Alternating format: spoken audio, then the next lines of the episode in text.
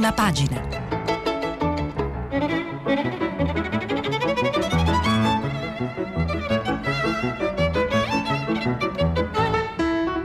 Questa settimana i giornali sono letti e commentati da Salvatore Merlo, vice direttore del quotidiano Il Foglio. Per intervenire telefonate al numero verde 800 050 333. Sms e WhatsApp anche vocali al numero 335 56 34 296 nove volte campione del mondo, ma l'ultima 12 anni fa, 115 volte primo in gara, 400 milioni di guadagno dal 2000, icona pop di un mondo con le basette, il ruggito di Easy Rider e la bambola gonfiabile sul sedile posteriore, soprattutto geniale, inarrivabile, gentile, simbolo dello sport italiano nel mondo, il numero 46 si trova davanti alla porta d'uscita del Truman Show. Valentino Rossi, il grande campione eh, di motociclismo, si ha annunciato il suo ritiro.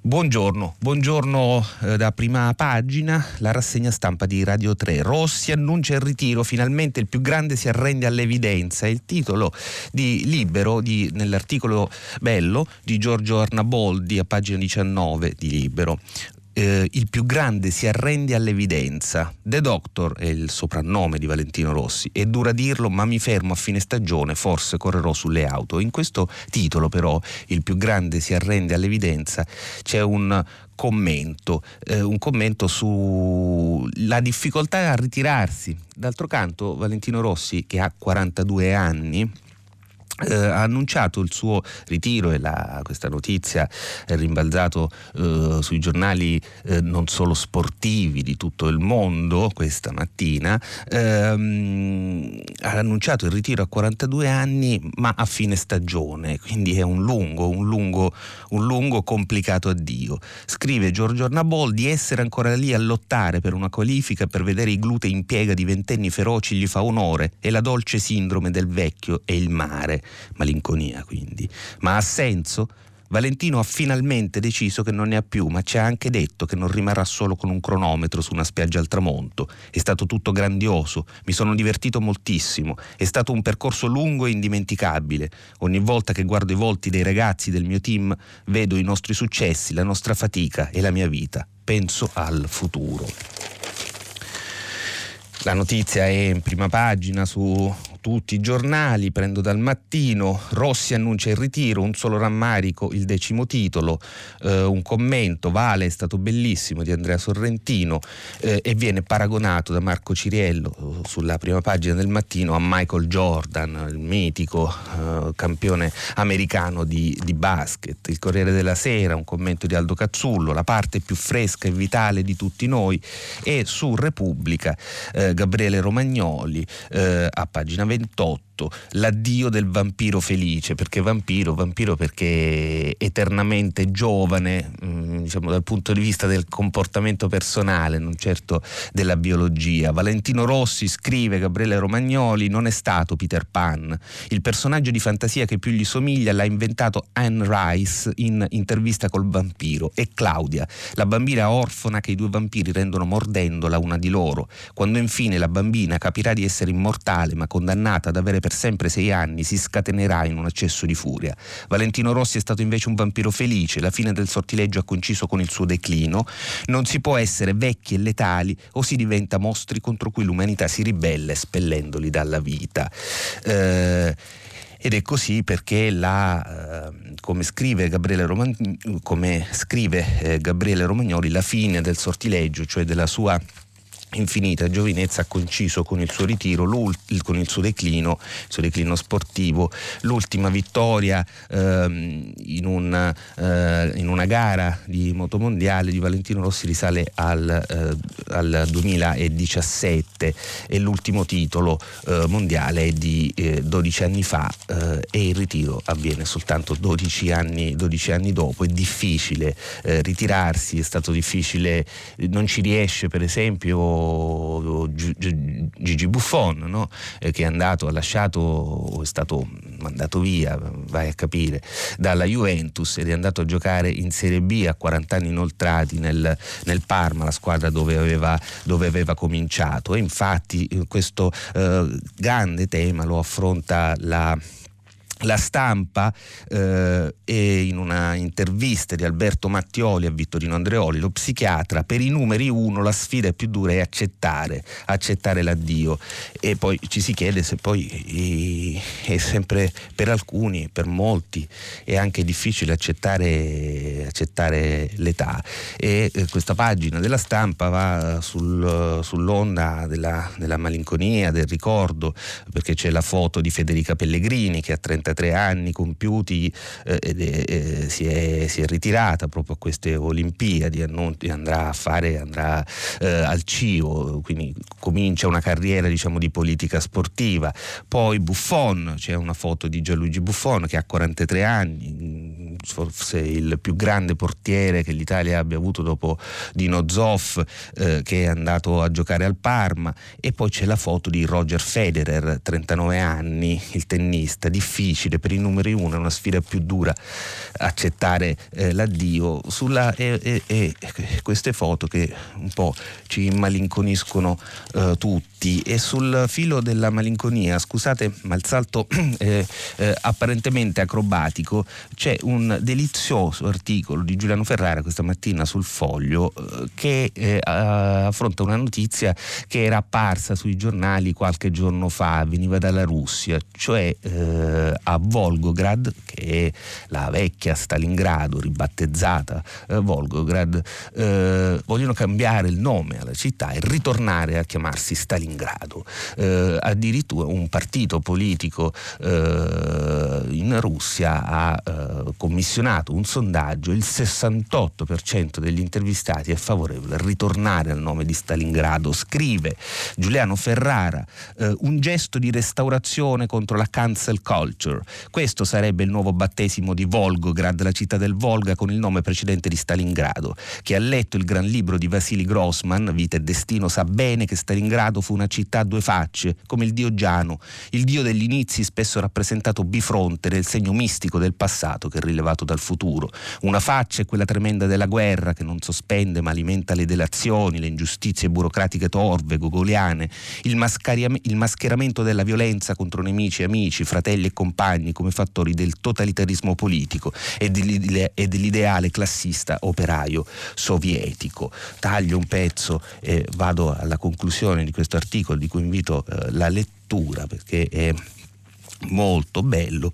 È orribile questa mescolanza, questo ineludibile riferimento della città a Stalin, quel padre dei popoli che fu un freddo esecutore di morte, un disperato, butterato, mostruoso costruttore di infelicità e di ingiustizia come, di, come sistema di vita. Ma è così vale per i grandi del colonialismo e della schiavitù, vale per Churchill, vale per Napoleone, vale per tutte le figure e figurine che nell'album della memoria sono allineate sotto la dicitura della grandezza, anche terribile, espressa nel tempo passato e generatrice di tempo futuro. Non è un vezzo questo atto conflittuale con la tendenza moderna al cancellino della storia. Eh, sebbene sia effimera l'iniziativa di tornare ai nomi del passato cancellati da chi quel passato aveva condiviso, cioè da Khrushchev, e se ne distaccò attaccò in nome del suo legittimo, giusto superamento. Stalingrado è Stalingrado, scrive Giuliano Ferrara. E quindi Ferrara partendo dalla eh, notizia che arrivava dalla Russia, cioè c'è l'intenzione da parte di qualcuno di ri- tornare a battezzare eh, la città di Volgograd Stalingrado, ne trae un apologo eh, sostanzialmente contro la, l'idea della, eh, del rinnegare la storia e quella, eh, diciamo, quella, quell'afflato che ha alimentato il fenomeno della cosiddetta cancel, cancel culture. Va bene, eh, precipitiamo decisamente più in basso e arriviamo a, alla, a noi, alla cronaca italiana, eh, la vicenda degli hacker nel Lazio, recuperata la copia dei dati criptati, il Lazio riparte, il giallo del riscatto, eh, è l'articolo del Corriere della Sera, la notizia di oggi a pagina 8, cioè è stata recuperata dai tecnici della Regione Lazio eh, la copia dei dati che erano stati così occultati, nascosti dagli eh, hacker che eh, all'inizio delle, di questa settimana sono riusciti a penetrare il eh, sistema, il centralino elettronico di prenotazione e di gestione della sanità eh, laziale. C'è un giallo però sul riscatto e in questo articolo che, se, eh, del Corriere della Sera firmato da Ilaria Sacchettoni tra pagina 8 e pagina 9 eh, si mette in dubbio, malgrado il Presidente della Regione Lazio dica che non è così, che la Regione abbia pagato il riscatto, riscatti che ci hanno raccontato i giornali in questi giorni, arrivano, partono, insomma arrivano si aggirano intorno ai 5 milioni di euro e il, l'articolo eh, di fatto lancia maliziosamente più volte eh, a metà dell'articolo e alla fine l'idea, la possibilità che sia stato pagato eh, un riscatto. Eh, scrive infatti, eh, vi dicevo, Ilaria Sacchettoni, L'annuncio è stato dato ieri pomeriggio, gli operatori della Regione Lazio hanno recuperato i dati di backup che permettono di ricostruire la banca dati regionale, un risultato insperato. Subito dopo è stata confermata anche la ripresa delle prenotazioni per chi vuole vaccinarsi e di tutte le altre attività, quindi buone notizie. Esulta il governatore Nicola Zingaretti, si è conclusa la verifica su un sistema di ultimissima generazione dove era stato effettuato il backup protetto da hardware acquistato grazie agli ingenti investimenti sostenuti dalla Regione Lazio e da Lazio Crea, Lazio Crea è questa agenzia ehm, partecipata dalla Regione Lazio che si occupa di difesa informatica.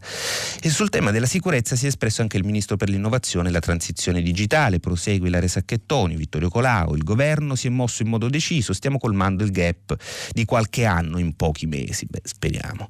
Eppure il mistero rimane, ecco ve lo dicevo, così come il dubbio che possa essere stato pagato il riscatto. Sin dal primo giorno giorno era stato infatti paventato il rischio concreto che il server non fosse recuperabile e che i dati, dopo essere stati criptati, fossero resi pubblici. Per capire che cosa sia davvero accaduto, gli investigatori stanno dunque rileggendo il diario della crisi fin dalla sera della intrusione e, il, e Ilaria Sacchettoni ricostruisce puntualmente, passaggio per passaggio, eh, tutto quello che sappiamo, diciamo dal momento dell'accesso alla fine e poi proprio alla fine di questo articolo ripete, eh, insinua di nuovo che possa essere stato pagato il riscatto. Così fosse sarebbe una bomba, diciamo, anche politica.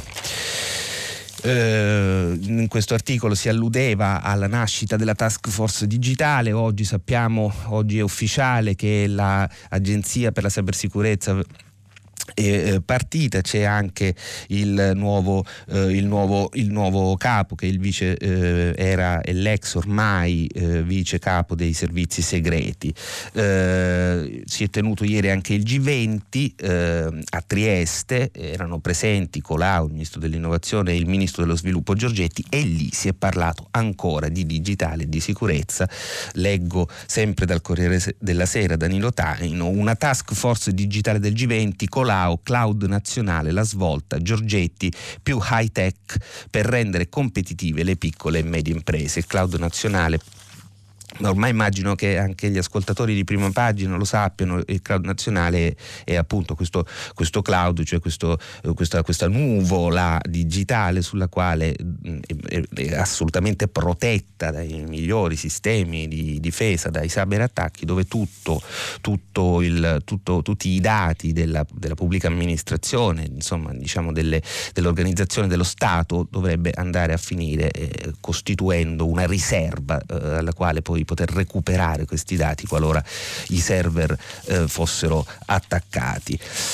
Ma ieri è stata soprattutto, oltre che la giornata del ritiro di Valentino Rossi dallo sport col quale abbiamo aperto la rassegna stampa e anche la giornata di un altro oro italiano alle Olimpiadi, un oro conquistato eh, con, eh, ehm, dalla, dalla, marcia.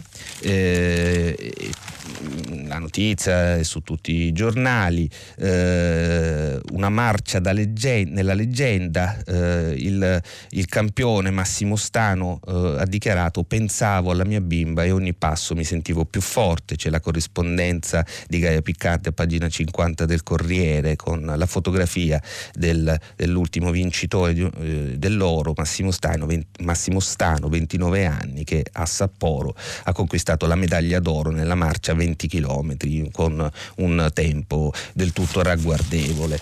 Ma vi dicevo, ieri è stata soprattutto la giornata del Green Pass, il certificato che cambia la nostra vita, il titolo dell'articolo a pagina 6 di Repubblica di Alessandra Ziniti. Da oggi il Green Pass per bar e ristoranti.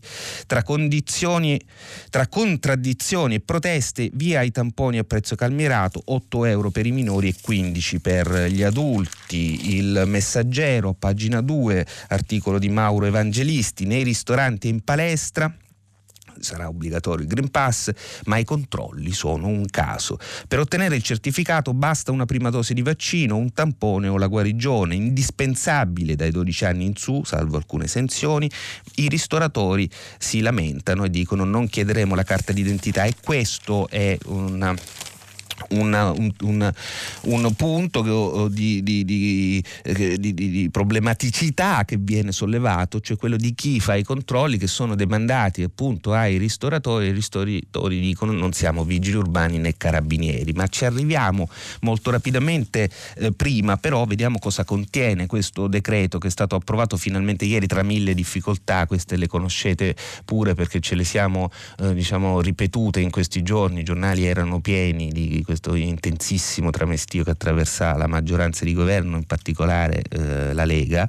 Certificato verde, scatta l'obbligo, ristoranti, bar, museo, piscina, palestra al chiuso ed eventi a rischio assembramento. Da oggi ingresso solo per chi dimostra di essere vaccinato, guarito o con tampone negativo, esclusi i bimbi da 12 anni in su, questo l'abbiamo già visto, c'è uno specchietto però a cura di, Daniele, di, Daniela Fassini a pagina 4 di Avvenire che è assolutamente esaustivo sui contenuti, mi sembra, eh, del, eh, di questo eh, decreto. Eh, chi lo può ottenere, il Green Pass, basta anche una sola dose di vaccino, un tampone negativo, essere guariti. Come si ottiene? Si riceve un codice per accedere al sito, ma si può chiedere aiuto in farmacia. Dove è richiesto? Nei luoghi a rischio assembramento, ristoranti e bar al chiuso e seduti. Chi controlla? Ecco, chi controlla e qui apriamo un breve capitolo, chi controlla il ristoratore e l'ufficiale con una app che legge il QR code, il nome e il cognome, ma i ristoratori già dicono non chiederemo la carta d'identità, non siamo non siamo, non siamo uh, carabinieri. Uh, ecco, uh, un commento sul decreto piuttosto puntuale lo fa, interessante, Vladimiro Zagrebeschi a pagina 25 con, diciamo, con, una partenza in prima e poi il segue a pagina 25 della stampa. Scrive Vladimiro Zagrebeschi, eh, forse più importanti dei risvolti legali sembrano quelli legati alla concreta possibilità di negozianti, baristi, ristoratori, organizzatori di convegni, eccetera, di controllare, ammettere o escludere chi si presenta per entrare e quindi va subito al cuore della questione che sembra emergere, in realtà era si capiva, era esattamente il punto, mm, diciamo, nelle indiscrezioni di queste ultime settimane si era, si era già sviluppato un certo fastidio nella categoria tra ristoratori e, e, e gestori eh, di bar per l'ipotesi che dovessero loro occuparsi di controllare. Eh, scrive Zagrebeschi con molto realismo, non è realistico, scrive Zagrebeschi, pensare che debbano loro assumere personale addetto a quei controlli, che potrebbero anche essere occasione di tensione e di contestazione. Diverso è naturalmente il caso di scuole, università e personale pubblico, ma in generale è probabile che l'applicazione della norma in concreto sia rimessa alla spontanea accettazione di coloro cui si rivolge rivolge. Non si tratta di un'anomalia propria di questa legge particolare, è invece l'effetto normale dell'adesione della generalità dei cittadini alle indicazioni che provengono dalla legge, tanto più quando, come in questo caso, essa può essere discussa nei suoi particolari, ma è assistita da evidente ragionevolezza. Fermo il dovere del governo e di tutte le autorità pubbliche di combattere e arginare la pandemia in atto, l'alternativa alla misura che fa perno sul certificato di, vac- di vaccinazione non è un liberi tutti, ma una nuova chiusura delle attività economiche e sociali che vedono concorso di, di una pluralità di persone. Per la scuola si tratterebbe di una nuova DAD.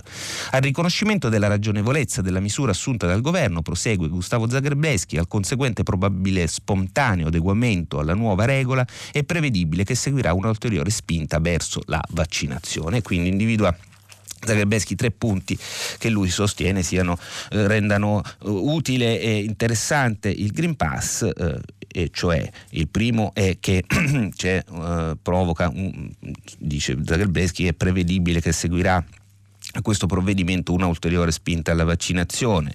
Eh, secondariamente dice è necessario perché l'alternativa al Green Pass non è il liberi tutti, ma è sostanzialmente il lockdown.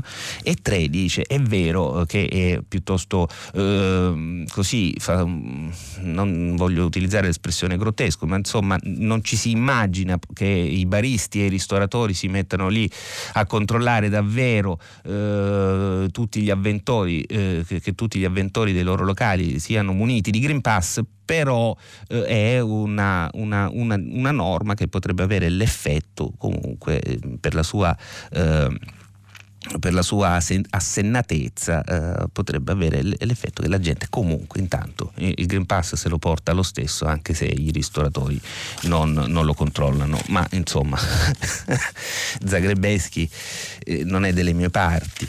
Eh, eh, per, e poi sul Corriere eh, c'è un'intervista al protagonista, diciamo l'uomo che ha incarnato più di chiunque altro le critiche a questo provvedimento, Matteo Salvini, intervistato da Marco Cremonesi a pagina 5, dice Salvini per noi era importante non rovinare le ferie degli italiani. Eh, sono contrario ai ristoratori carabinieri, era eh, meglio e molto meglio, sarebbe meglio fare l'autocertificazione. Ecco, eh, poi i giornali eh, nel, nel, racconto di questa cosa, quando la, lo politicizzano, cioè ci sono ovviamente due tipi di commenti, quelli eh, come eh, il commento di Gustavo Zagrebeschi che entra nel merito del provvedimento, del, dei suoi possibili ricaschi, delle sue eh, vere, presunte, evidenti o da sfatare contraddizioni. Poi ci sono dei commenti che riguardano, eh, sono dei commenti che riguardano un po' lo semplifico il chi ha perso e chi ha vinto, eh, che ha, certo, detta così, eh, sembra una cosa da, da, da, gioco del calcio, rimanda ai moduli dello sport, il che però non è casuale nella politica italiana per come è messa, però insomma...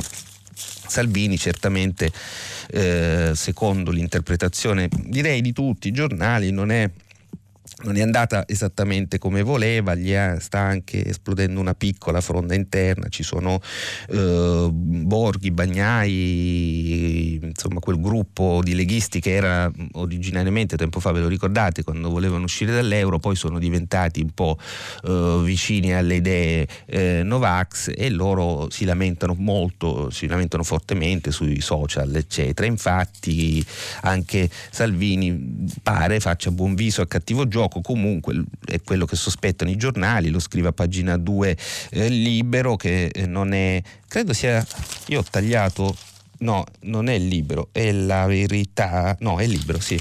Eh, a pagina 2 il, l'articolo di Carlo Tarallo, la Lega strappa due modifiche ma rosica, smorzata la linatura di speranza sui tempi e sui servizi negli alberghi, Borghi Borghi, ve lo accennavo, non voterò questo, questo testo.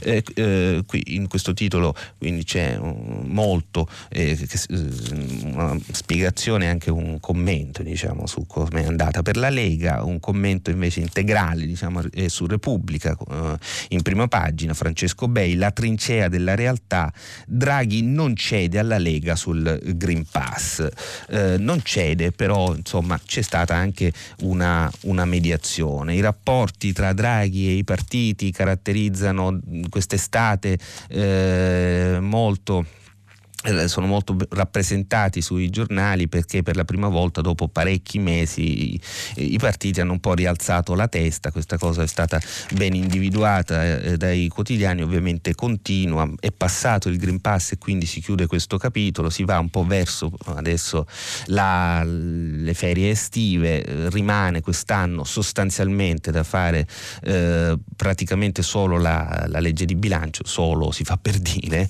eh, e quindi da qui in poi, diciamo, fino alla fine dell'anno, mh, mm, non ci sono sul, sul, in, sul campo diciamo, degli, dei, um, dei, provvedimenti che potrebbero mettere in difficoltà o esacerbare i rapporti tra Draghi e la sua composita e litigiosa e anche diciamo, molto attenta, um, sgarzolina ecco, uh, maggioranza di governo, uh, però ci sono le elezioni uh, amministrative a ottobre, quindi dal punto di vista della mm, pirotecnicità, della rappresentazione ne vedremo comunque delle belle. Uh, Claudio Cerasa sul foglio in prima pagina scrive che Draghi fa benone ai partiti, sei mesi fa sfidò la politica a fare un passo avanti, ci sono i primi risultati, nuovi leader, cioè Conte, e adesso vedremo che Conte oggi viene, dovrebbe essere eletto capo del, del Movimento 5 Stelle, ma soprattutto, dice Cerasa, i numeri due, a partire da Di Maio e Giorgetti che lavorano ogni giorno per archiviare la stagione populista. È evidente che Draghi dal, ha disarticolato diciamo, uh, i partiti eh, pensate il Partito Democratico prima eh, aveva come segretario Zingaretti e Zingaretti entra in crisi anche perché arriva Draghi o meglio Draghi certifica la sua crisi e viene sostituito da Enrico Letta. E il Movimento 5 Stelle eh, passato da un lungo periodo di diciamo intensa confusione adesso incontra e trova il suo nuovo leader legittimato in Conte perché oggi viene votato dalla base attraverso diciamo c'è un'unzione digitale attraverso il portale che sostituisce Rousseau di Conte. Eh, sta su tutti i giornali la, la notizia ma vi segnalo soprattutto un trafiletto densissimo del Sole 24 ore a pagina 10 che dice ortodossi sul piede di guerra, stiamo sempre parlando di Conte del Movimento 5 Stelle, il, Movi- il Movimento 5 Stelle per Conte neolider c'è il rischio di una scissione. Giuseppe Conte corre verso la leadership del movimento che si prevede avverrà questa sera al termine di altri due giorni di votazione online degli iscritti. Dopo il via libera al nuovo statuto con il quasi il, 95, il 90% dei sì con un'ampia legittimazione votazione alle 19 di ieri e va bene, i votanti dello statuto non ci interessano, ma per Giuseppe Conte il difficile arriverà subito dopo la consacrazione al leader, scrive il Sole 24 ore, la frattura con Beppe Grillo che resta garante del Movimento 5 Stelle nonché padre fondatore ancora influente non sembra sanata. Lo testimonia il silenzio per ora dello stesso Grillo che non ha detto una parola per promuovere il voto sullo statuto e sul presidente, ma si è fatto vivo sul suo blog con un suo post solo per tornare a promuovere la transizione ecologica. Addirittura qui si paventa diventa una scissione eh, che eh, avverrà il 10 agosto nella notte di San Lorenzo, quella delle stelle cadenti. L'intenzione dei dissidenti, conclude il Sole 24 ore, è quella di organizzare una manifestazione unitaria, la MOV Exit, per dire tutti insieme addio al movimento cancellando la propria iscrizione dal nuovo partito di Conte. Un dissenso questo di una parte della base più ortodossa che rischia di legarsi al dissenso del palazzo. Ma vedremo eh, se sarà effettivamente così. voto su Conte il silenzio di Grillo Grillo, lo racconta anche Avvenire a pagina 8 nell'articolo di Angelo Picariello. Mentre intanto sul messaggero in prima pagina Alessandro Campi un commento eh, analizza la quali conseguenze potrebbe provocare la, questa, questa, la resurrezione di Conte e il suo, il suo, essere leader del Movimento 5 Stelle. Scrive eh, Alessandro Campi, l'alternativa alla monocrazia contiana da vedere ora alla prova sarebbe stata la lenta dissoluzione di un intero mondo, cioè se Conte non fosse diventato il eh, capo del Movimento 5 Stelle, eh, sostiene Campi, che è un politologo notissimo e anche uno dei conduttori di prima pagina, ehm, sostiene eh, Campi che se, non, se, se, Conte non fosse diventato il leader del Movimento 5 Stelle sarebbe, si sarebbe verificata la lenta dissoluzione di un intero mondo. Grillo per primo lo ha capito ed è la ragione per cui non senza tormenti ha ceduto il controllo della sua creatura. Proprio il rapporto con Draghi rappresenta uno dei primi banchi di prova del nuovo partito. Si proverà a sfiancarlo vista l'ansia di rivalsa che divora Conte da quando è stato bruscamente sfrattato da Palazzo Chigi e chi lo sa. E questo è un altro dubbio, come si comporterà Conte potrebbe andare incontro a una scissione, ma come si comporterà eh, con Draghi? Conclude eh, Campi, oggi egli, cioè Conte, appare il salvatore dopo tanto caos interno, ma a decidere la forza della sua leadership saranno inevitabilmente i primi risultati elettorali. Si capirà allora se una forza politica nata sull'onda del risentimento sociale e della voglia di sfasciare tutto possa davvero cambiare pelle senza perdere insieme alla sua anima originaria voti, consensi, forza sociale e ragione di essere politica. Diciamo che i sondaggi danno Conte molto alto, mentre danno Letta piuttosto basso e quasi quasi guardandoli uh, viene da dire che il leader della sinistra è Giuseppe Conte e non il segretario del PD, però i sondaggi spesso uh, sbagliano. Però c'è anche un diverso grado di rappresentatività dei due, c'è una certa capacità di stare eh, meglio o peggio sul dibattito pubblico, poi questo è un giudizio che eh, divide magari anche gli, gli osservatori. Eh, dicevamo Conte non si sa che effetto avrà sul governo Draghi questo, sua, questo suo eh, nuovo incarico adesso eh, certificato sta, oggi, che sarà oggi certificato dal, dal voto online. Però eh, si, si sono visti mille eh, eh, mille elementi di, di frattura eh, tra eh, il Presidente del Consiglio eh, chiamato come un marziano e avvolto all'inizio, cinque mesi fa, da questa extra, eh, extra incandescente sensazione che fosse la, la salvifica fatalità del, dell'italico destino e adesso un po' meno c'è della sabbia negli ingranaggi di Draghi. Tant'è vero che Filippo Ceccarelli eh, su Repubblica, pagina 9, racconta il potere che non va in vacanza, perché Draghi non andrà in vacanza. In realtà, eh, e lo ha dichiarato ieri in apertura di Consiglio dei Ministri, cioè ha detto ai suoi ministri, chi vuole può andare qualche giorno in ferie, io sono sempre qui, ha detto, eh, scrive Ceccarelli, il presidente Draghi e i ministri. A Palazzo Chigi si lavora in piena estate e occorre riconoscere che con la doppia emergenza la scelta non dovrebbe troppo sorprendere. In realtà, a quanto ci risulta, eh, questa è una decisione che Draghi ha preso da pochi giorni dopo aver assistito al tramestio, eh, poi forse eccessivo, che lo ha avvolto negli ultimi, negli ultimi tempi, perché a quanto ci risulta in realtà aveva programmato le vacanze per la seconda e la terza metà di agosto eh, e invece non ci va e poi Ceccarelli fa un bellissimo articolo dove racconta tutto il potere che non va in vacanze, diciamo da Mussolini ad Andreotti passando per Renzi. I governanti italiani sono in teoria grandi lavoratori, in teoria, e anche il Premier fa sapere che non andrà in ferie, notissima la, la, la, la storia di Mussolini che lasciava accesa la luce nel suo studio di Palazzo Venezia affinché anche di notte si vedesse dalla piazza eh, questa, la sua stanza illuminata, il mito dell'insonne. Eh, ma nella politica succedono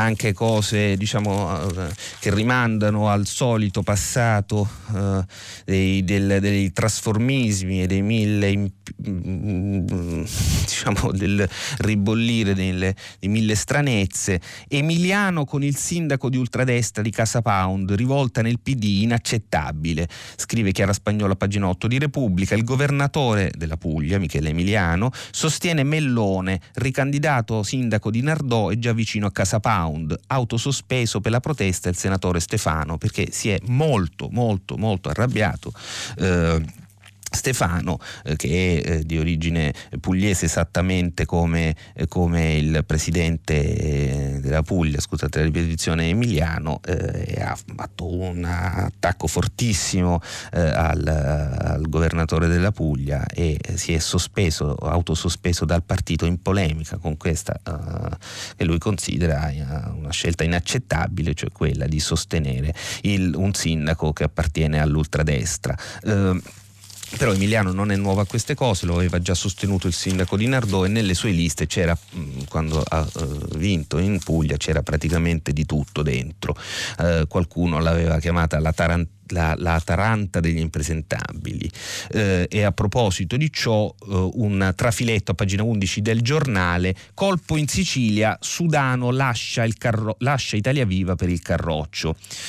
Da un Matteo all'altro, la senatrice di Italia Viva, Valeria Sudano, lascia il partito dell'ex rottamatore per abbracciare la Lega di Salvini. L'annuncio ieri in coincidenza della presenza del leader del Carroccio a Palermo. Sono felice, ha detto il segretario della Lega, di annunciare ufficialmente l'adesione della Lega ai suoi valori e alle sue battaglie della senatrice Valeria Sudano.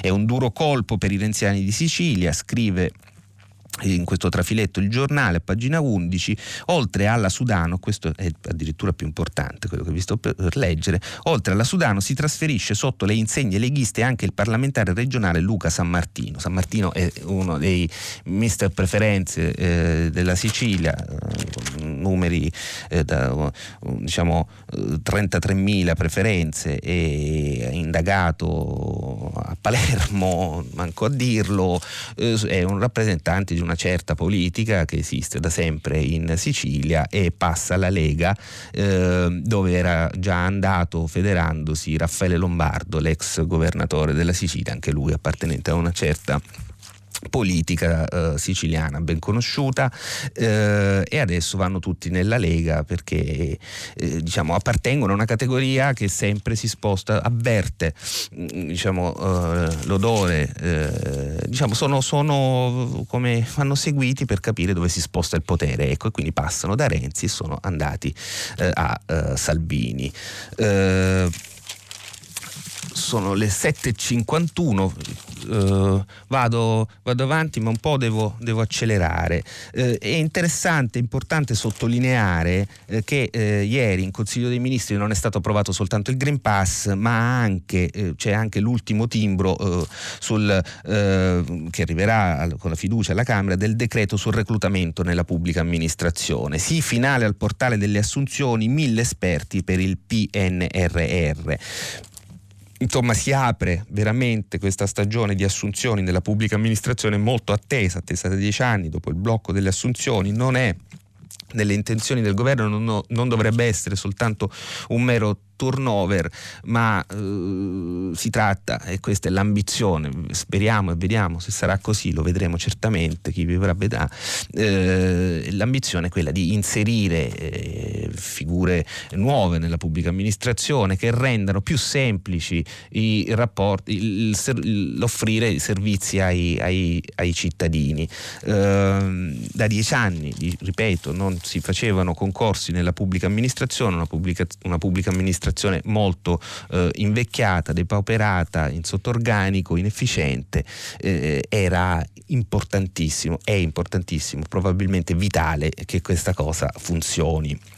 Ed è un provvedimento che è stato spinto eh, dal ministro della, pubblica, della, funzione pubblica che è Renato Brunetta che diventa però protagonista eh, sul fatto quotidiano perché ieri ha fatto un contratto a Renato Farina, il giornalista eh, eh, il giornalista Renato Farina eh, in prima pagina su, su, sul fatto che ci fa quattro articoli eh, con un certo accanimento.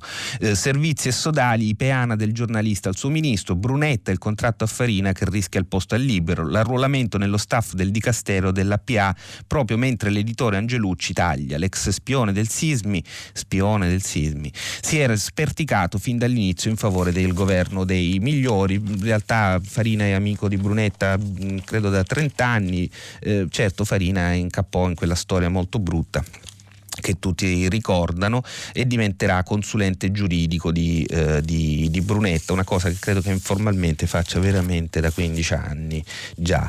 Eh, importantissimo sottolineare eh, che ieri, oltre al Green Pass, ci sono stati degli incontri eh, nel governo sul, dopo gli incidenti sul lavoro. È stato il Presidente della Repubblica a eh, spingere, eh, telefonando anche al Ministro Orlando.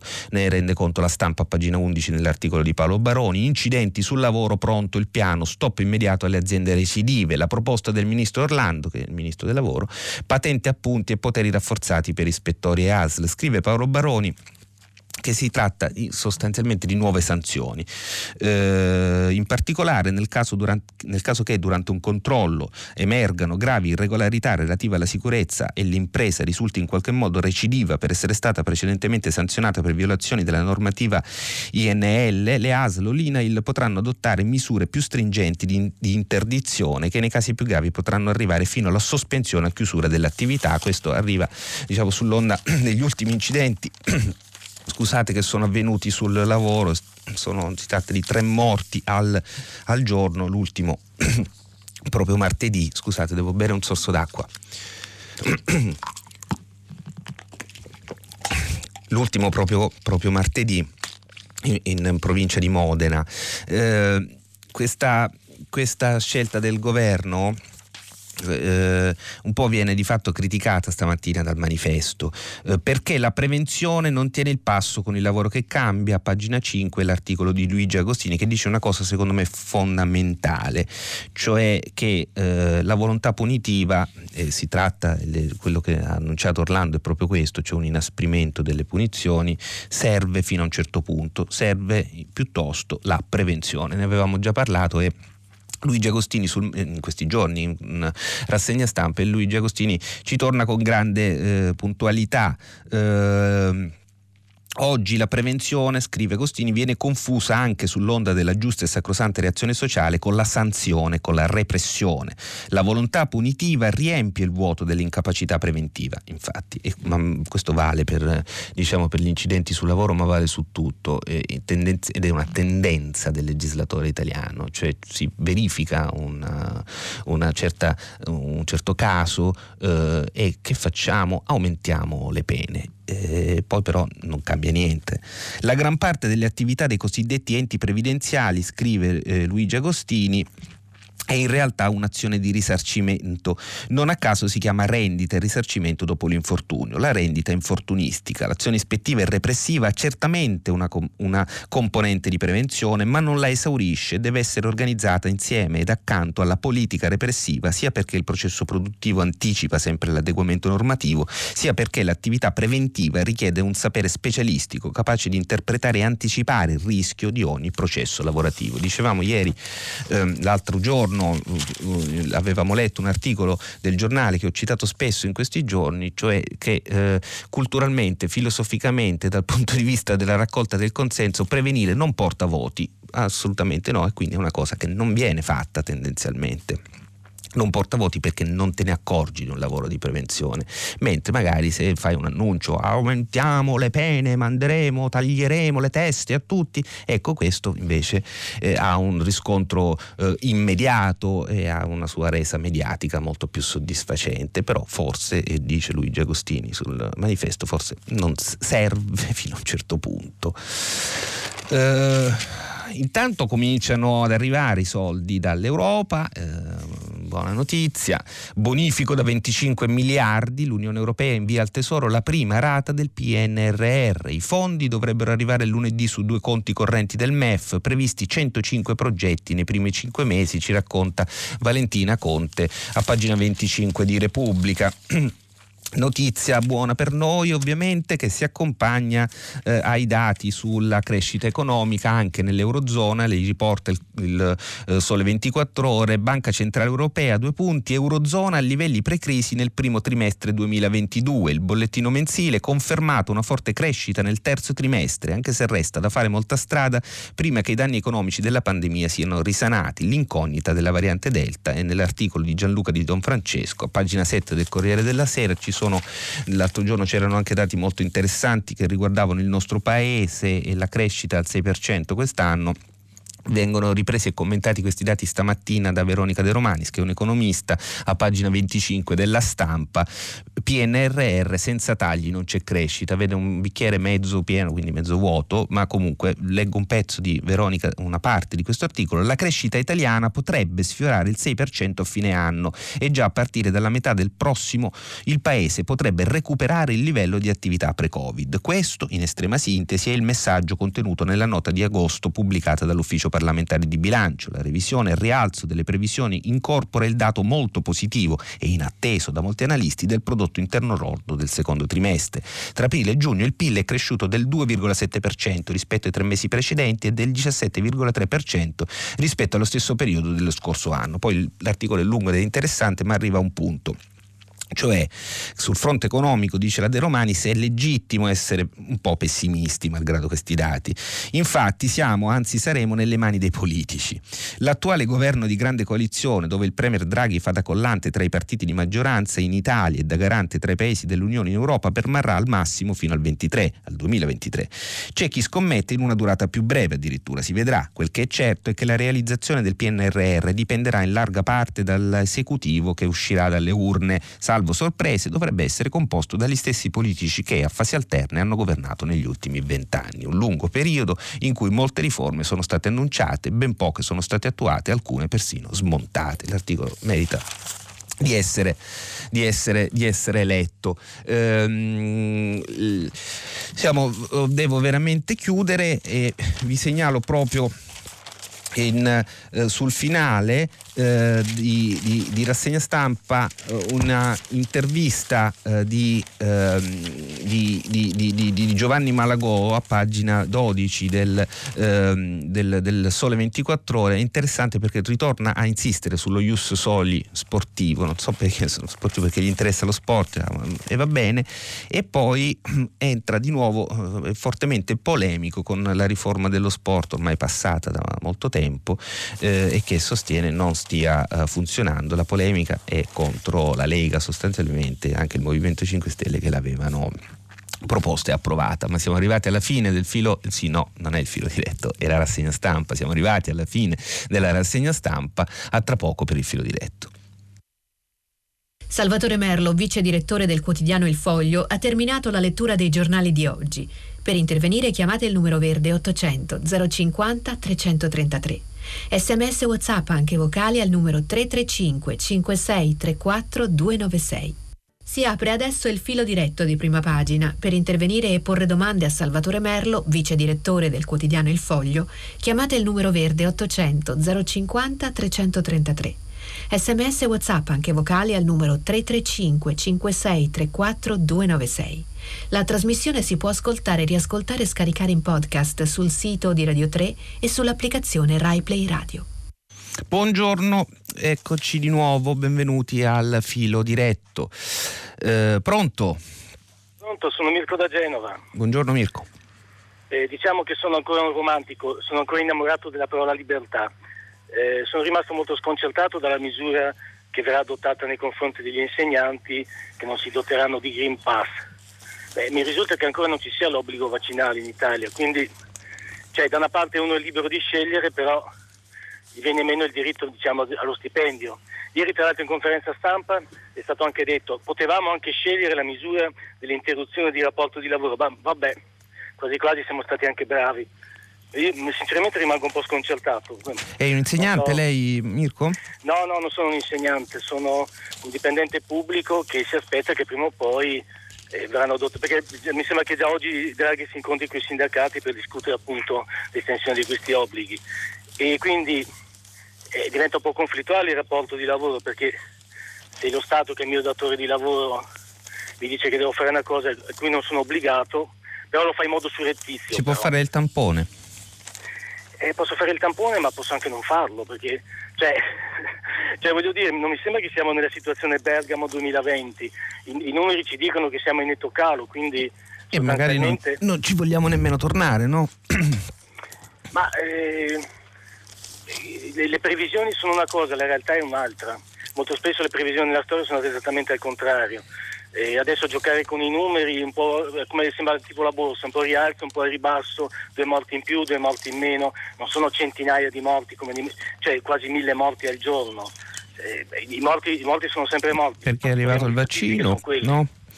Prego? Dico perché è arrivato il vaccino. Guardi, l'anno scorso è arrivato il caldo e non c'era il virus.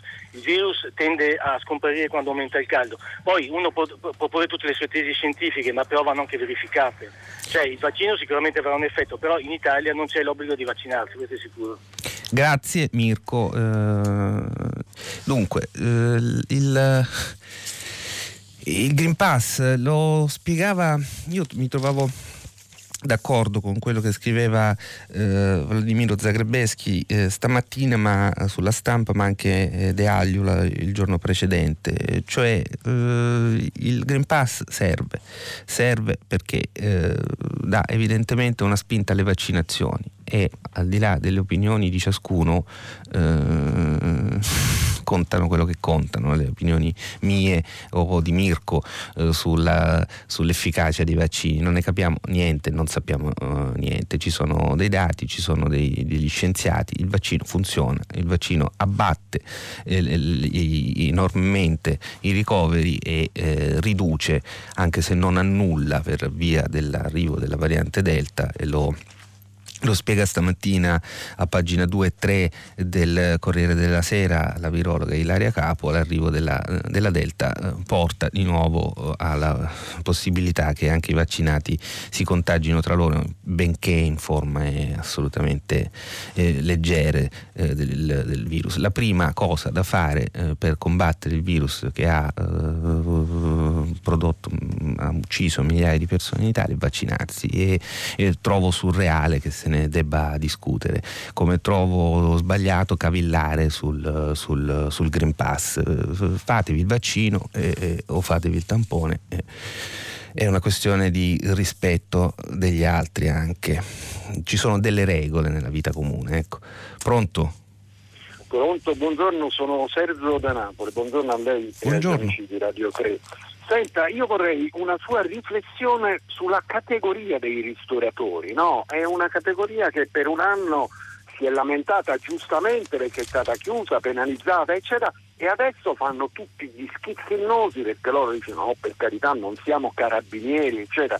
Ma io voglio dire, il ristorante è un posto dove la mascherina noi ce la passiamo assolutamente, quindi è uno dei luoghi più pericolosi per il contagio. E quindi voglio dire questa cosa a me sembra una cosa mh, mm, caricata, una posa, un, sono caricati ideologicamente, fanno gli schizzinosi con una banale pistola elettronica si potrebbero controllare questi eh, codici QR e, e, e fa, darebbero un, un, esempio di solidarietà, ognuno deve fare la sua parte, insomma, ma che è questa cosa? Ah, vorrei una sua riflessione proprio sulla categoria insomma, che, che si sta comportando in questo modo. Grazie Sergio. Io ho molto rispetto di chi lavora, eh, penso che i ristoratori eh, abbiano paura delle multe, eh, cioè di scoprire di non essere in grado di fare questi controlli eh, e di essere potenzialmente esposti a, alle multe. Lei ha ragione, eh, Sergio. Eh, penso che ci voglia buon senso. Si troverà, si troverà il modo. Penso che alla fine questa, questo mm, provvedimento che è stato introdotto, questo Green Pass, produrrà gli effetti sperati. Eh, ci saranno più persone che eh, capendo que- quelli che diciamo, finora non si sono vaccinati capiranno che eh, per partecipare diciamo, al consesso sociale eh, bisogna eh, vaccinarsi e garantire la sicurezza di tutti e anche degli altri, avremo un aumento delle vaccinazioni e questo consentirà eh, di contenere, di, contenere, di, contenere, il virus.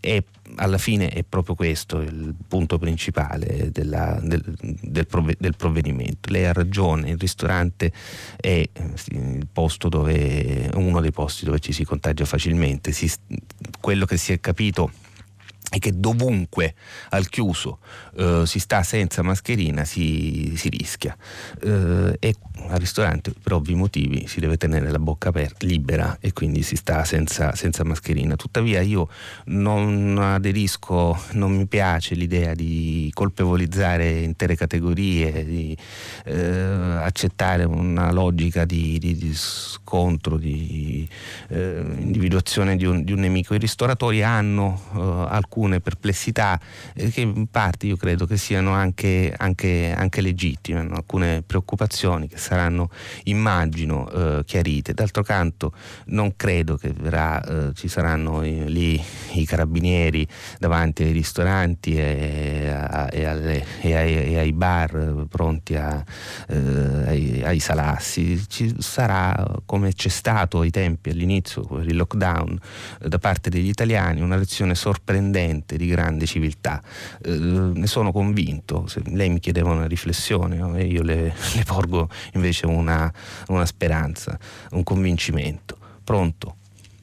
Sì, buongiorno, eh, complimenti per come conduce la trasmissione. Grazie. Eh, eh, volevo solo Con comunicare, eh, sono Marco di Roma, e volevo comunicare che oggi è stato sciolto il comune di Foggia per mafia. Sì. E purtroppo, eh, come vedo, i, i, politici il vizietto eh, lo hanno sempre. Speriamo bene, tutto qui. Grazie. Grazie, grazie Marco. Uh, confesso di non conoscere bene la vicenda di, di Foggia, uh, ho letto in passato qualcosa, uh, è una terra, è una città difficile per, per, così dire, assomiglia alla mia terra di origine che è la Sicilia, per certi versi ne è addirittura, è addirittura peggio. Ovviamente ogni qualvolta c'è un intervento della, della, magistratura bisogna sempre essere eh, garantisti, stare attenti, capire, eh, però certo a Foggia sono successe in questi anni delle cose semplicemente bestiali, vedremo come andrà a finire. Vi segnalavo, mh, mm, c'è, una, c'è, un collegamento logico, eh, questo passaggio stamattina eh, di due, eh, di un mister preferenza eh, sudano eh, al San Martino siciliano, da Italia Viva a Salvini. il passaggio logico c'è. Pronto? Pronto? Con chi parlo? Buongiorno. Sono Franco da Napoli, un medico ospedaliero in pensione del più grande ospedale del Mezzogiorno. Io sono veramente dispiaciuto ed indignato per questi Il 500, Cardarelli. Beh, sì, 550 morti dall'inizio dell'anno e mi pongo alcune domande. Innanzitutto, ma l'opinione pubblica non la vedo sensibile su questo punto, 554 morti. Sul lavoro? Sul lavoro. Sì Seconda questione, la stampa fa il suo dovere, non si discute, ma probabilmente una campagna di stampa, qualche testata che prendesse in mano questa battaglia perché la gente non muoia, io non lo vedo. Terzo, ministro del lavoro Orlando, un ex comunista che accompagnò la debacle nel 2011 del PD a Napoli del, del, del, con la Iervolino, il quale ben si guardò dall'avanzare, voi del foglio l'avete scritto, quella proposta per tutelare i detenuti, era tutto pronto ma per paura di perdere le elezioni che persero lui non la presentò è quello che ha detto meglio nei Bochite ma non la Lega. Allora il suo ministro Orlando, che io conosco, ho conosciuto, ex comunista. Perché lei ha, ha militato nel PC, Franco? Eh? lei ha militato nel PC, Franco? No, no, no, no, no, no, no, no, no, no per carità, no. Eh, no, no, no, sono un riformista ante litteram, mm, eh, mm. Merlo. Eh, dico, se vuole dare una smossa, perché ci sia una tutela forte. Allora prendere più ispettori, ispettori qualificati, sanzioni vere, controlli, controlli a man bassa, verificare che gli ispettori siano amici della verità dei lavoratori e non dei datori di lavoro. E infine i datori di lavoro. Bonomi io lo chiamo in caso, come chiamo in caso l'opinione pubblica, le campagne giornalistiche non ci sono, i limiti del comunista Orlando, ex comunista Orlando.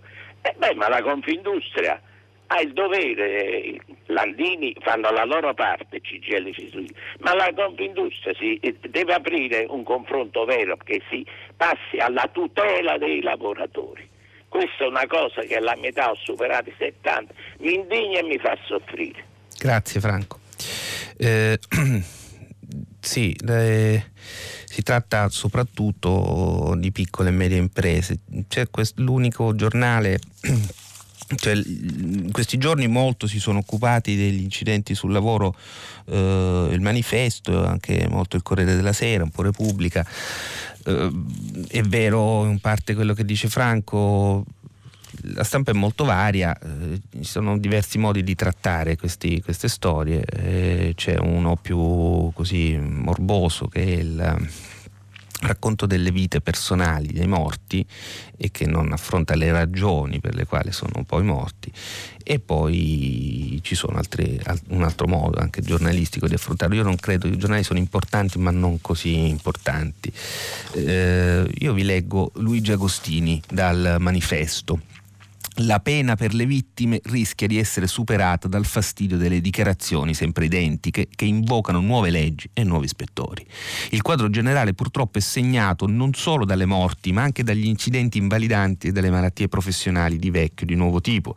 Il complesso di tale situazione affonda le sue radici nella voragine che si è aperta tra l'evoluzione accelerata della struttura produttiva, la conseguente metamorfosi del lavoro e l'inadeguatezza delle protezioni sociali. Sono oltre il 90% le imprese con meno di 15 dipendenti, un po' quello vi dicevo. La macchia di lavoro nero e grigio spesso copre intere aree e regioni, le migrazioni colorano ancora più problematicamente l'insieme del quadro. Pensare oggi salute e sicurezza del lavoro significa riordinare all'insegna della prevenzione l'intera struttura di protezione, almeno su tre aspetti dirimenti.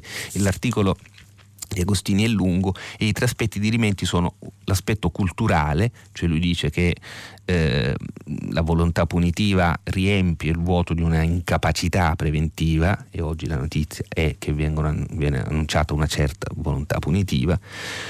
Poi Agostini individua il secondo aspetto di rimente nella, nell'aspetto istituzionale, eh, il terzo è l'aspetto organizzativo. Io vi invito a leggere l'articolo, è diciamo di una, di una, di una logica eh, di, ordina, assolutamente ordinata e eh, tra l'altro dal mio punto di vista eh, coglie un punto fondamentale, cioè la l'assenza di, di, prevenzione, ma che deriva probabilmente da una inclinazione della, del modo di fare politica in Italia e non riguarda soltanto gli incidenti sul lavoro, perché la prevenzione è eh, anche quella del dissesto idrogeologico, cioè pulire i greti dei fiumi, la prevenzione è anche evitare che eh, a Roma non precipiti un, un ascensore perché nessuno ha controllato i cavi eh, la, la, prevenzione è anche stare attenti che la rete digitale della Regione Lazio sia ben protetta.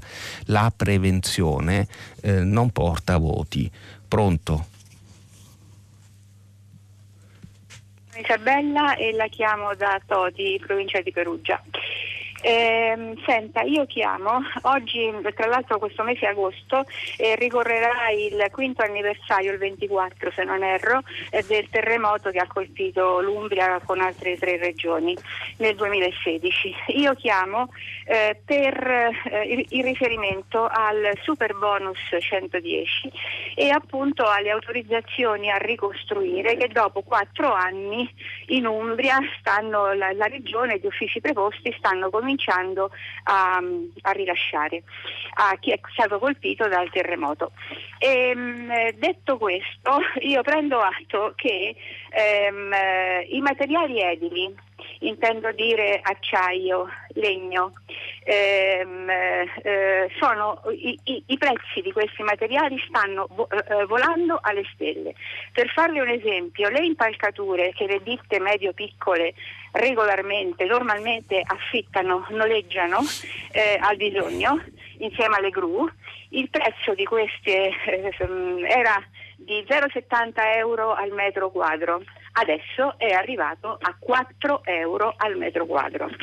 Ciò, conseguenza di ciò, è eh, tra l'altro che ehm, i eh, prezzi, i, mm, i, fondi stanziati dagli uffici regionali per la ricostruzione hanno fatto sopralluoghi, sono venuti periti, hanno valutato i danni, sono stati fatti in base ai prezzari regionali, ma sono stati fatti, ahimè, la burocrazia ai suoi tempi, due, tre anni fa.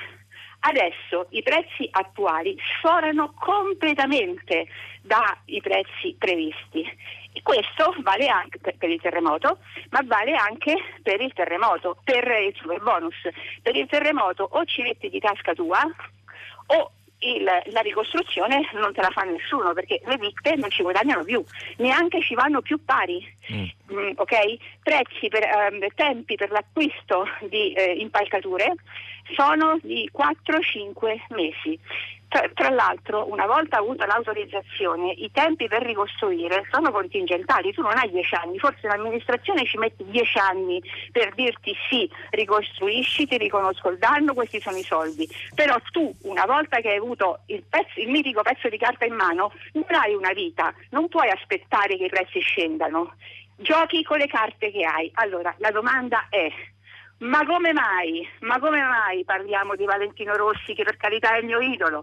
Parliamo di, de, de, de, di, questa cosa dei vaccini, di questo Green Pass, che io sposerei il Green Pass, ok? Ma basta. Parliamo di cose reali, reali. Come mai sui giornali? Lei ha detto che i giornali la pensano diversamente. Sì, è, è vero, hanno punti di vista diversi, ma il campo visivo è sempre quello dei giornali chi la vede nera e chi la vede bianca, ma il campo visivo è sempre quello. Non c'è una parola su questa speculazione che ha delle conseguenze drammatiche, drammatiche. Eh, eh, eh, l'unica voce che ho sentito, perché ascolto sempre prima pagina, grandissima trasmissione, è di qualche ascoltatore, uno l'altro ieri ha detto il super bonus è materia per ricchi, sacrosante parole i giornali non c'è un'inchiesta, l'unica, l'unica è quella eh, bravissima della Gabanelli che una tanto se ne esce con eh, un, un, un, un'inchiesta vera. Eh, con, con, i piedi per terra, dati, numeri, perché se, no, se, se non salsa una voce la politica dorme sonni tranquilli. Che Gra- pensa? Che Gra- risposta mi dà? Grazie Isabella. No, le rispondo che è disarmante quello che le dice. Mm, ovviamente io non sono d'accordo sui giornali, ma non perché faccio il giornalista, cioè forse perché faccio il giornalista, quindi so come funziona. Eh, I giornali con, non, non, sono la politica eh, e i giornali sono tanti, eh, sono, sono, tanti e, e, e anche investono su, su, argomenti diversi, ma soprattutto seguono diciamo, un, un'agenda che non sempre o comunque sempre meno dettano, eh, più che altro per usare un'espressione postmoderna, non, una volta forse erano leader, adesso sono un po' più, uh, più, più follower. C'è... Eh, che le devo dire? È, è, è così, è disarmante. Gli, gli, immagino che eh, chi ha subito la tragedia del, del terremoto eh, si senta di fatto abbandonato. Ed è così, e ha ragione a, a dirlo. Eh, però, tuttavia, eh, invito a questa riflessione che non sarà tecnica, non lo è affatto, anche perché io di prezzi dei materiali di, diciamo, di tecnica eh, di scrittura delle, dei, dei, decreti, ne so, ne, so, ne so, poco e anche del super bonus, 110%, anche se un'idea ce l'ho. Ma la invito a questa, a questa riflessione e mm, se la prenda con i giornali. Eh, queste cose si cambiano con il voto magari cambi voto, non quotidiano. Pronto? Pronto, buongiorno. buongiorno. Sono Uranio e chiamo da Toscania. Eh, poco fa eh, Giulia De Luca ha letto una notizia della BBC ehm, che riguarda la, eh, le balene. Eh, è stato, è stato detto che grazie al ridotto traffico marittimo le, le balene sono più felici. Allora pongo una, una, una, domanda ovviamente provocatoria, ma è così prioritaria la felicità delle balene per, per la nostra specie? Ora, se questa è come ritengo anche giustamente l'ennesimo richiamo al, all'umanità ad avere, ad avere, rispetto per la natura, visti i grandi scempi che, che, ne ha fatto, va bene, ma ho un po' il sospetto, in qualche cosa più il sospetto, che ci sia un atteggiamento di gran parte della popolazione di una sorta di punizione apocalittica del, della specie che ritengo che non aiuti, diciamo una specie per la quale io comunque congiuntamente tifo e mi auguro che probabilmente si chiamava in altri ambiti di una La sento male. No? Eh, Uranio, mi perdoni, forse si è allontanato dal, dall'auricolare. L'ho sentita un po' male. no, non, pronto. Eh, adesso mi sente? Sì. Ecco, volevo dire, era stato usato il termine di resipiscenza operosa, mi sembra mm. addirittura da Monti, eccetera. Io vorrei eh, credere in questa, in, questa, in questa, possibilità per le prossime generazioni, se no di che transizione stiamo parlando se dobbiamo dire che siamo, siamo una specie da, da colpevolizzare. Ora, al di là della provocazione chiaramente della, della, della domanda, se ho un piccolo spazio di cui posso approfittare vorrei portare l'esempio di un fatto nazionale che riguarda la scelta che fu fatta eh, a suo tempo, non da singoli ma da organizzazioni, della priorità di eh, non alterare il, il, paesaggio della laguna di Venezia, non dico la laguna, ma il paesaggio della laguna di Venezia eh, con delle paratoie che avessero una possibilità di funzionare. Mi riferisco ovviamente al Mose, al disastro del Mose. E dunque in qualche modo eh, anteporre il, il, una scelta comunque dolorosa del, di, di, alterare il paesaggio della laguna alla salvaguardia di Venezia. Ecco, io trovo che questo atteggiamento traslato in, in tante altre, altre, situazioni possa essere non utile alla, dico, a questa specie che per citare Nazik Hikmet, eh, no, che dice prima di tutto l'uomo, beh io voglio fortemente credere. Grazie Uranio. Eh, la felicità delle balene. Mi, mi, è venuto in mente mentre lei parlava quella poesia di, di Caporoni, no? che si concludeva eh, come potrebbe tornare a essere bella scomparso l'uomo, eh, la terra, che è una poesia che ho sempre trovato mm, spaventosa, inquietante. Eh, e certo, se non c'è, se non c'è l'uomo eh, probabilmente la, ci saranno più libellule, il vento più profumato, eh, le balene più felici, il fiume più pulito, però tutto questo chi se lo gode se saremo tutti, tutti morti.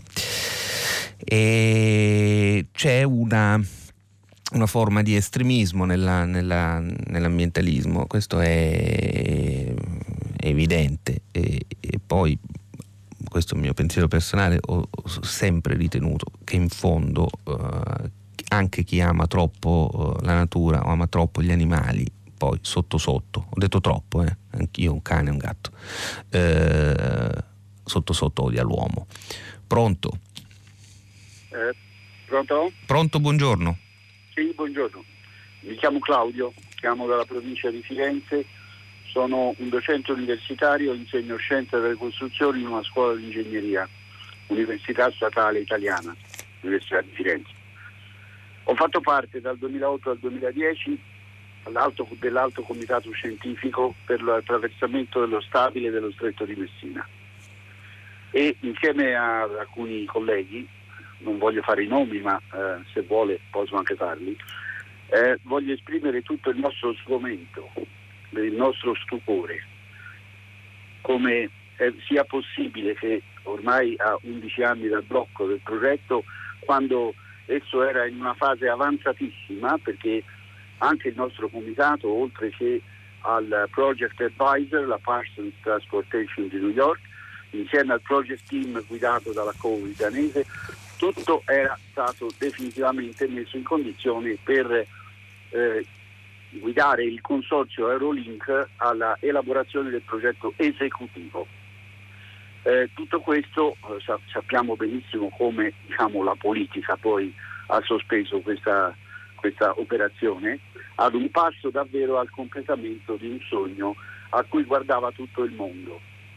Eh, il nostro sgomento, oltre al fatto che si è stoppato questo progetto che avrebbe dato all'Italia la più alta tecnologia nella costruzione dei ponti nel mondo, ricordo che il ponte eh, sospeso eh, più lungo attualmente è quello di eh, eh Akashi Kaikyo a Kobe in Giappone, che ha subito una forte scossa, una fortissima scossa sismica proprio durante la costruzione, ciò non toglie nessun danno durante la costruzione, l'adattamento è immediato e quindi l'opera è due chilometri eh, e non eh, ha la ferrovia. Messina avrebbe abbattuto questo record eh, con il, eh, l'impalcato anche ferroviario. Qual è il nostro sgomento? Il nostro sgomento è che in tutte le discussioni che ogni ogni 3 per 2 si ripetono, mai vengono interpellati coloro che per 30 anni hanno impegnato tutti loro stessi insieme alle risorse dello Stato, insieme alle organizzazioni, ovviamente guidati anche dalle autorità governative e in tutto questo, tra l'altro, nel processo che dicevo, perché il progetto di Messina è stato l'unico progetto in Italia in tutta la storia degli, dei progetti pubblici che ha avuto un doppio controllo. Il project team controllato dal comitato, eh, dall'alto comitato scientifico e tutti e due controllati dall'esterno, dal Project Advisor che era una società americana. Mai nessun progetto è stato fatto con una tale accuratezza. A noi sgomenta che si continua a parlare di progetto di fattibilità. Mm. Perché forse sono cambiate le norme, ma il cambio delle norme significherebbe con tutti i documenti che sono credo ancora depositati al sesto piano della stazione Termini dove c'era la sede ANAS e dove noi abbiamo fatto riunioni per due anni e mezzo. Io credo che tutti i documenti sono lì. Perché nessuno chiede lo stato degli studi e lo stato di avanzamento e per quali motivi il progetto certo. non può andare avanti? Grazie Claudio. Questa è la nostra domanda. Grazie professore. Il ponte. Eh stato, eh, la, notizia è che l'altro giorno il eh, ministro Giovannini, ministro dei trasporti, in audizione in Parlamento ha eh, annunciato uno studio di fattibilità, il che eh, provoca sgomento perché il ponte si stava quasi per fare, l'ho ricordato eh, Claudio, poi fu bloccato. Il ponte è stato eh, diciamo fin dai tempi dell'unità d'Italia, il ponte sullo stretto di Messina, il sogno di tutti i meridionalisti. Eh, poi in epoca eh, più recente eh, nostra, Coeva, l'ideologia ha intossicato questa idea eh, e si è eh, incistata una specie di, di scontro che, eh, di quelle cose che è quasi difficile strappare via con, anche con le, con le tenaglie. Eh, però ci segnala che stavolta, adesso, in questo momento almeno, l'intossicazione ideologica appare più marginale, spero. Chissà che non sia il momento migliore per farlo questo ponte. Tuttavia, come scriveva Veronica De Romanis stamattina a pagina 25 della stampa, in un articolo che parlava del, dell'economia, del PNRR, dei tagli, eh, a un certo punto Veronica De Romani dice eh, quel che è certo è che le, la realizzazione del PNRR e quindi anche di tutte queste opere pubbliche che vengono immaginate adesso da questo governo dipenderà in larga parte dall'esecutivo che uscirà dalle urne, cioè quello del 2023 Ecco, salvo sorprese, qui c'è un po' di ironia nella, salvo sorprese, dovrebbe essere composto dagli, il governo del 2023 dovrebbe essere composto dagli stessi politici che a fasi alterne hanno governato negli ultimi vent'anni. Questo perché lo dico? Perché se è vero che l'intossicazione ideologica in questo preciso momento sembra essersi placata, il ritorno della, della politica che certamente ritorna nella democrazia, ma la nostra democrazia è veramente così, appunto, intossicata, composta di metabolismo accelerato, uh, improvvise accelerazioni, frasi violente, eh, contrapposizioni fortissime, eh, tenuta sulla corda continua del, dell'elettorato, anche su temi che non hanno poi nessuna, persino nessuna attualità, oppure su temi talmente complicati dove si dovrebbe invece tenere la gente abbastanza lontana dai sentimenti forti. Ecco, il ritorno di questo stile eh, potrebbe anche eh, determinare una riesplosione di quella che ho definito prima l'intossicazione ideologica anche eh, attorno al ponte sullo stretto di, di Messina. Pronto? Eh, buongiorno, buongiorno a tutti e a tutte, sono Maria Grazia Di Lodi. E tanto grazie, tanto grazie a prima pagina per, per, avermi richiamata. Io faccio riferimento alla sua risposta al primo radioascoltatore, quando lei ha detto che per i vaccini dobbiamo pensare agli altri quando ci vacciniamo, dico bene? Sì. Eh, esatto, ma gli altri chi? Perché eh, Giulia questa mattina, Radio Tremondo all'alba, ci ha ricordato che noi paesi ricchi occidentali abbiamo già pronta la terza dose, sì. però pare che ci siano intere regioni, intere vaste zone ah, del mondo, quello un po' più povero, quello che noi definiamo povero, eh, che non ha neanche la prima dose. Quindi volevo riflettere invitarla a riflettere naturalmente insieme a tutti gli altri radioascoltatori su questo concetto di quando noi continuiamo a ripetere facciamo i vaccini, pensiamo agli altri, gli altri però del nostro piccolo mondo chiuso oppure gli altri del mondo. Grazie Maria Grazia. E così aggiungo eh, che eh, vaccinare il la pandemia è, in forte crescita in tutto il mondo oh, povero, pensate all'Africa, ai paesi del, del, terzo mondo dove mentre noi cavigliamo sul vaccino, quelli non hanno oh, neanche, cavigliamo sul Green Pass, loro non hanno neanche il vaccino. Uh, il principio che ha all'inizio uh, spinto la, la produzione del, del, vaccino e la sua distribuzione è stato quello di uh, mors tua vita mea e così si sono comportati tutti i paesi anche eh, anche quelli occidentali tra di loro a un certo punto gli Stati Uniti, che ne ha prodotto tantissimo, se li teneva per sé anche se ne aveva in sovrabbondanza e non ha pensato nemmeno di darli nemmeno agli amici eh, europei o ai vicini di casa.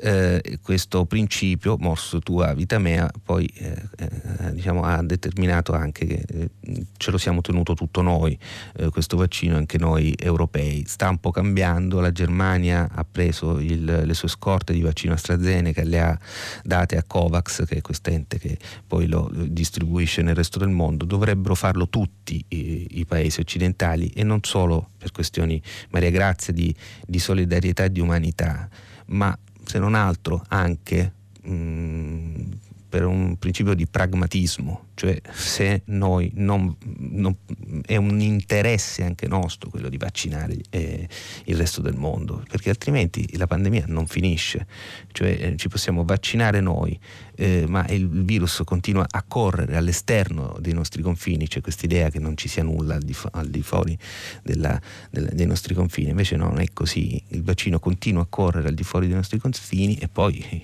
inevitabilmente, fatalmente eh, ritorna. E, è così chiaro, quindi c'è una, una, ci deve essere una forte, c'è alla, alla, ci deve essere una forte spinta che è eh, di solidarietà, umanità, ma anche di pragmatismo nei confronti della necessità di vaccinare tutto il mondo, anche i paesi, i paesi più poveri e rapidamente eh, l'occasione data dall'affossamento della, del, del, vaccino AstraZeneca da parte di una, dal mio punto di vista, di una comunicazione schizofrenica eh, su, sui rischi legati a questo, a questo, vaccino, intanto offre la possibilità, che ha accolto immediatamente Angela Merkel e la Germania, di inviare le dosi in eccesso. Cioè, sono, con AstraZeneca noi abbiamo, abbiamo praticamente chiuso, non, non, lo prende più nessuno, addirittura se, se adesso eh, io ho fatto AstraZeneca eh, la prima dose, eh, intendo fare AstraZeneca di nuovo la seconda dose, per farlo, per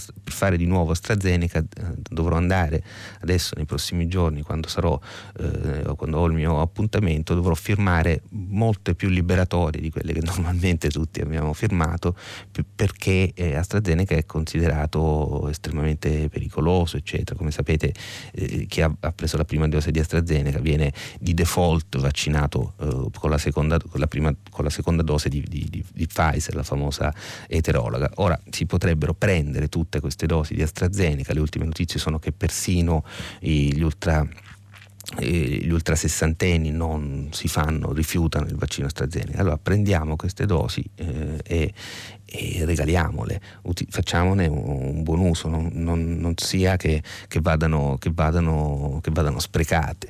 Eh, stiamo quasi in chiusura, io eh, leggo qualche messaggio, non vorrei interrompere poi una telefonata che potrebbe tornare buona domani e poi anche eh, essere scortese con un ascoltatore. Vediamo un po', proporrei di togliere dai bollettini quotidiani Covid tutti i dati ad esclusione di quelli certi, ricoverati con sintomi e terapie intensive. Il numero di contagiati è una barzelletta. Mi potete spiegare come mai i ricoveri odierni sono di più di quelli dello stesso giorno dell'anno scorso? I ricoveri odierni sono di più di quelli dello stesso giorno dell'anno scorso.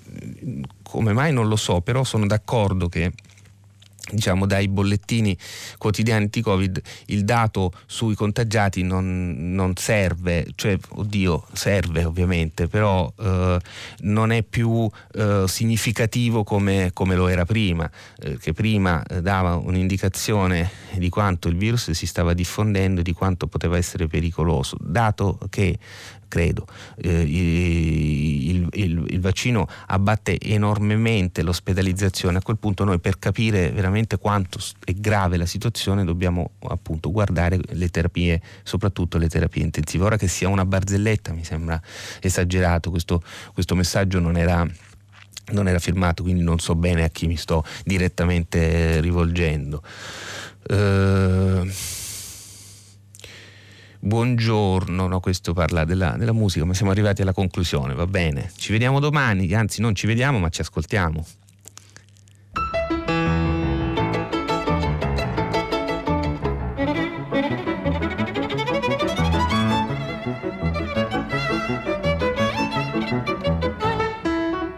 Salvatore Merlo, vice direttore del quotidiano Il Foglio, ha letto e commentato i giornali di oggi. Prima pagina un programma a cura di Cristiana Castellotti. In redazione Maria Chiara Beranec, Natascia Cerqueti, Manuel De Lucia, Cettina Flaccavento, Erika Manni, Giulia Nucci e Francesco Neri. Posta elettronica prima pagina chiocciolarai.it. La trasmissione si può ascoltare, riascoltare e scaricare in podcast sul sito di Radio 3 e sull'applicazione Rai Play Radio.